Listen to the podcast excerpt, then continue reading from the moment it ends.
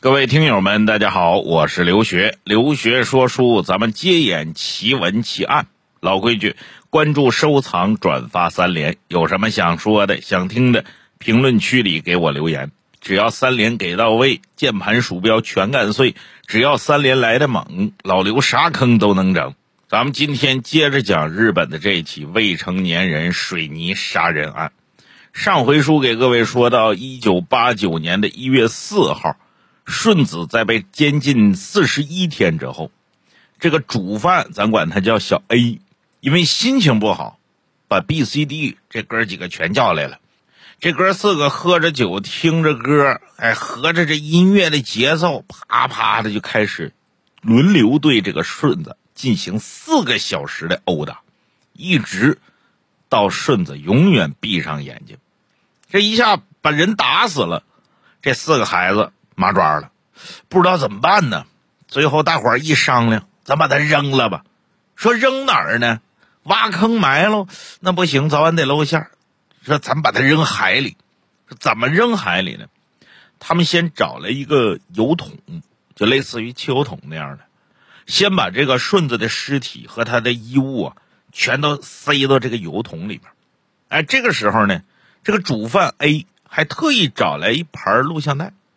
这盘录像带正是这个顺子生前最喜欢的连续剧《蜻蜓》的大结局。不知道是这个主犯小 A 呀，害怕顺子的鬼魂找他报复，还是说一时间良心发现，那咱就不知道了。反正把这录像带搁里了，搁里之后说这这拿这个桶扔，这不就直接浮到海面上了吗？说怎么办呢？这四个小子找了一点水泥。和完了之后，把这桶给封上了。哎，你还真别说，这四个小子其中有一个人还会开车，从家里边把车偷出来，把装顺子尸体这个油桶啊给抬到后备箱里。转过天的凌晨，就是这些准备工作做了一宿，到了一月五号的凌晨，他们开着车呀，就到了这个海滨公园。在海滨公园，你你那个车不能直接开到海里去，说咋办呢？在路上把车停下来，四个人把这个桶给抬下来，然后慢慢往海边咕噜。他们就觉着说：“哎呀，走过沙滩，把这个桶直接咕噜到海里去，它不就沉底儿了吗？那一万年也发现不了啊！”没想到老天有眼呢，这个时候天已经蒙蒙亮了。海边呢，哎，有晨练的人，他们一时做贼心虚，把这桶咕噜到一半，扔那就转身跑了，上车，哎，就开车跑了。那你海滩上突然出现这么一个汽油桶，然后还这个拿水泥给封上口了，来海滨公园玩的人就看着了，看着之后这是个什么玩意儿呢？当时的日本呢，其实社会很乱，怕是有什么炸弹呢，哎，有什么危险物品呢，迅速就报了警。等警察来到现场，看着这个大汽油桶，他们也觉得这事儿事有蹊跷。一看这水泥封着口呢，赶紧把水泥给打开。这水泥啊，还没有彻底风干呢，这很容易就把这水泥给掏出来了。掏出来之后，警方发现了顺子的尸体。后来经过法医的检验比对，再比较近期的失踪人口，很快就发现这个死者是十七岁的女高中生古田顺子。那么，关于这个案件侦破的过程呢，民间流传两种说法，就警方一直没给出一个明确的说法。一种说法是谁呢？说这个小 A 和小 B 啊，这俩坏小子，也不是什么老实钱他们杀了顺子之后呢，又犯了其他的案。你说他能是老实人吗？在大街上没准又调戏小姑娘啊，或者是盗窃呀、打架呀，反正就让人给带派出所去了。A 和 B 到了派出所，审讯过程当中就把这事给说漏嘴了，就暴露了有关顺子的案件。那警方顺藤摸瓜就把这些人给抓了。另外一种说法呢，说这个警方啊，在发现顺子尸体之后，就开始调查，这个顺子失联期间，他到底有没有跟外界联系？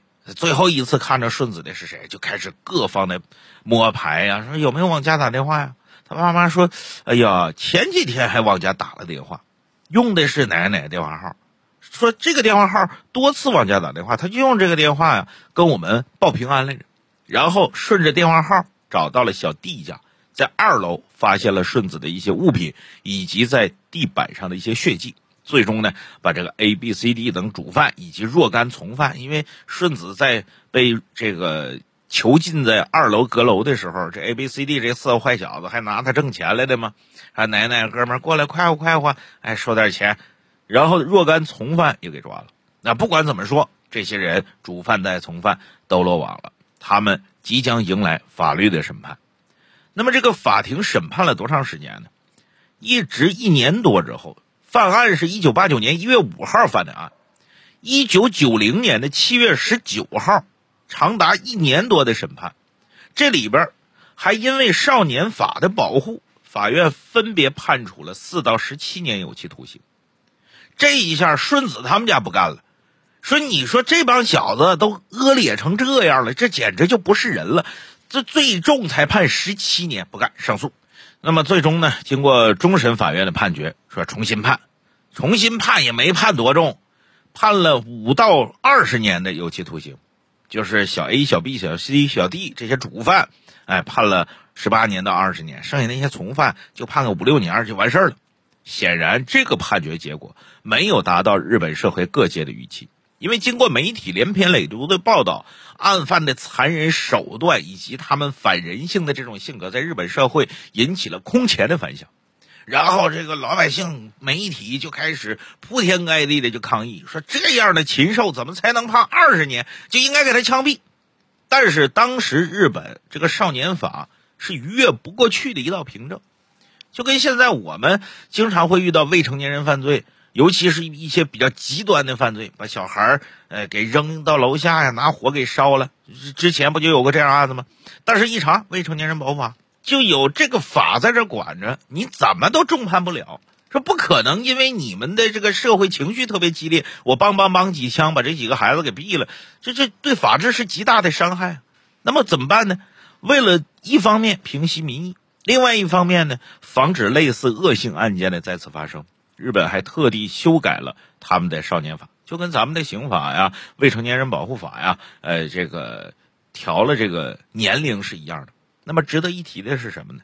因为少年法的缘故啊，日本当地的媒体在报道这个案件的过程当中，对于凶手的姓名、相貌都用了特殊的处理，姓名就直接化名了。相貌呢，就跟咱们现在似的，打上马赛克了。在这个时候，呃，日本的一个呃周刊站出来，这周刊叫《周刊文春》，他站出来表示什么呢？说禽兽是不不被允许以人类的权利保护的。说你们这些案犯呢，你别看你是小孩儿、未成年人，但你们做出这事儿那是禽兽。所以这家周刊把主犯、从犯真实姓名、相貌。全都公诸于众，这也是在经历过长时间的调查核实之后，首次爆出几名凶手的真实姓名和样貌。哎呀，日本各界知道之后一片哗然呐！而且啊，在这个过程当中，咱们得说，有些个别的这个从犯呢，就是去了之后啊，可能就去一次就强奸顺子一次的这些人，他们没有这个被警方调查。呃，可能是当时这个没抓着他们，或者说没没怎么着他们。这些人因为做贼心虚，在这家周刊把这个凶手的资料刊登了之后，这些人全都改名换姓。所以你查查，一九九零年左右啊，这个在日本曾经改过身份证、改过名字的，保不齐其中就有这样的人。当然，虽然他们改了姓名，他们侥幸逃过了法律的惩处，我相信他们这辈子都睡不好觉。半夜都得做噩梦，为啥呢？冤魂索命。而这个更讽刺的是什么？你就说日本这个监狱啊，多好玩这个绝对的主犯小 A，他出狱之后压根就没有真心悔改。出狱之后没两年，因为经济犯罪和涉嫌诈骗又被重新逮捕了。而小 B 出狱之后，因为涉嫌绑架也被判处了另外的有期徒刑。这个案件呢，到此就给各位说完了。说完了之后，我想跟各位说的是啥？就是说，我们对于注意孩子的安全呢，到现在为止，至今我没觉得有多上心。我举个简单例子，我经常看着，就是在大道上骑电动车呀、逆行啊、闯红灯啊，在机动车道上走啊，就就有些这些骑手背后坐的就是他孩子。我也不知道他着的什么急。有一次我开车在路上，旁边坐着我媳妇儿，我开车，一个电动车咵就从我前面插过去了。插过去之后，我一看，妈一脚刹车给定那儿了，差点后车追我尾。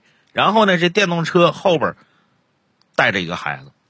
这小孩我目测判断顶了天是四岁，然后我媳妇儿就说一句话：“这孩子是他亲生的吗？嗯，你自己找死，你带着孩子一块干什么玩意儿？把媳妇儿气够呛呛。我之前我节目介绍，我媳妇特种兵啊，把我媳妇气的差点下车撵上去干那小子，呃，我给拉下来了。算算算算了，人带着孩子呢，别跟人家口角，别跟人家打架，咱们自己带孩子也不能跟人吵架。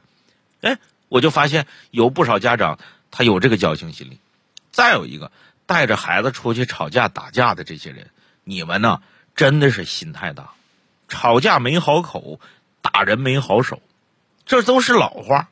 你说你真吵着吵跟人打起来，你这孩子怎么办？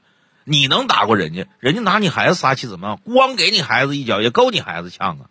你想想是不是？第三个，就是这个案件其实有很多次机会是可以避免悲剧的发生。比如说，在这个顺子被小 A 胁迫的过程当中，他有多次机会去这个求救，他不敢求救的原因是啥？对陌生人说了真心话。你看，在整个的这个被骗的过程当中，最开始这小 A 使了招英雄救美，然后就套话：“你在哪个学校上学呀？你家住哪儿啊？你爸干啥的？你妈干啥的？你家电话号多少？”这全给套出来了，以至于到后来，很有可能这个顺子就不敢向路人求救，不敢向这个旅馆商家求救。所以你看，导致了这悲剧的发生。还有，他都能下楼给这个打报警电话，他都不敢逃出小弟家。就是说，对孩子的安全教育，我们这些年我发现重视的绝对不够。别看学校啊、幼儿园呢，经常搞什么防拐骗训练呢、呃演习呀，哎，还有什么这个火灾演习呀，等等等等，这里这两年频繁多了。但是我觉得实用性还是不太强。再有。就是我们父母对孩子，你别总看孩子，哎呀，这个才艺够不够啊？这个证书够不够啊？成绩好不好啊？什么的？你真正了解你孩子吗？等往后我给各位讲那个那个北京大学学生弑母案，就那个案件，典型的，在我看来，就是老妈根本不了解孩子。你不了解孩子，孩子发生危险，向你暗示，向你求救，你根本听不懂。这个案件最关键的就是啥？顺子不是在 A、B、C、D 的强迫之下，每三天五天就给家里打个电话报个平安吗？报平安的这个顺子报平安的这个借口是啥呢？我看不惯你们，我离家出走了，你们对我太不好了啊！你不用担心我，我很安全，你千万不要报警。跟家里人吵架会用到你千万不要报警，我很安全这样的说辞吗？结果他父母没反应过来，哎，还独自生气，这孩子怎么突然变这样？从而错失了。这个对自己女儿解救的最佳时机，当然这里边还有很多很多值得我们反省的地方。你比如说，对孩子的培养，就这帮熊孩子，你家长自己反思反思吧。我曾经也碰到过这样熊孩子的家长，哎呀，那小孩就跟个小霸王似的，说话爹妈顺嘴就掏出来，哎，然后呢，跟大人说话也没个礼貌，也没个尺度，动不动跟大人说你给我滚。甚至说那个脏话，跟跟别的大人说啊，那个东西你不你都不拿，你都不带出来，你个傻叉什么的，就一个十岁孩子嘴里就说出这种话，然后在这个吃饭的时候，因为我参加旅游团，哎，在一个一个桌吃团餐，那那整只的烤鸡刚上来，这小孩上去咔咔两下，鸡大腿全到他碗里去了。那桌上还有别的孩子，还有比他小的呢，他爹妈就坐旁边，就那么看着，哎，然后说，哎呀，我儿子就爱吃鸡大腿。你说你这样的家长，将来你孩子能走正道，那就是你们家祖坟冒青烟、着火，甚至都爆炸了。要不然，你那孩子绝对走不了正道。你期待孩子好，期待孩子幸福，首先你得保证你孩子走正道啊！你不能养了半天养出个禽兽，养出个恶魔出来。所以我一直跟我媳妇感慨，我媳妇说：“哎呀，给孩子啊再攒一套房，将来他结婚用。”我说：“咱儿子才六岁啊，将来结婚，你想的太多了。”啊我经常跟我媳妇说一个道理：过去生孩子在传统农业社会是什么？是自己家多一个劳动力，就过去在村里啊，你们家儿子多，你在这个家村里，你你地位就高，你势力就大，没有人敢轻易欺负你。为啥说寡妇门前是非多？一个小寡妇，你最多就带一个孩子、两个孩子，顶了天了。家里没有劳动力，孩子还小，那不欺负你，欺负谁呢？尤其是在过去广大农村，对吧？所以为什么重男轻女，在那个年代是有实际作用的？我生儿子，我就多一个劳动力，我多一个打手，村里没人敢欺负，这是他的时代背景，有他的现实意义。而现在为什么生男生女一个样？我告诉各位，这是我的想法。现在生孩子叫做做公益，你不是给自己生的。第一个，从宏观上说，你是绵延人类这个种族，这是每个生物与生俱来的责任。第二个，你生孩子是为了这个社会做公益，所以说生孩子养孩子是公益事事业。你不用天天遗憾，哎呀，我想做慈善，我想做公益，我又没钱，我又没时间，我怎么办呢？你把你孩子好好养好，就是对这个社会最大的慈善，就是对这个社会最大的公益。为啥？将来你孩子要融入社会，你养出一个好孩子，那将来的社会多了一个栋梁之才，至起最起码多了一个本本分分、踏踏实实生活的老百姓。你哪怕他没有什么大的贡献，但至少他不给这个社会添乱，默默的为这个社会付出，哎，做出自己的贡献，付出自己的努力，不管大小，不给这个社会添乱呢。但如果说你不养好这个孩子，你你不好好管教他，将来这个孩子出去违法了、犯罪了、小偷小摸了、地痞流氓了，甚至做出禽兽之事，你这个当父母的，你这辈子得多失败。你孩子犯罪，说句不好听的话。你父母有一大半的责任，所以为什么我生孩子很晚？我给自己不断的做心理建设，我至少得保证我儿子不要走上歧路。所以我希望咱们很多人，这个事儿虽然过去了三十多年，呃，八九年、九零年犯的案，我希望这个案子到现在仍然要有借鉴意义。不是说发生在别人家的事儿，咱们看看哈哈乐，我们自己得想想，在自己教育孩子的过程当中，有没有什么检讨的地方。有没有什么失败的地方？什么叫做真正为孩子好？什么事儿才是真正为孩子好？哎，关于育儿这个事儿啊，《聊斋》里边有几个故事特别经典，道理说的特别到位。哎，各位呢，出门左转，在蜻蜓 FM 上面，我有一个留学新说《聊斋》，我就专门讲了几个怎么教育孩子的故事。各位有空呢，也捧捧我的场，支持支持老刘我。得嘞，今天就先给各位说到这儿。下回咱们接演奇闻奇案。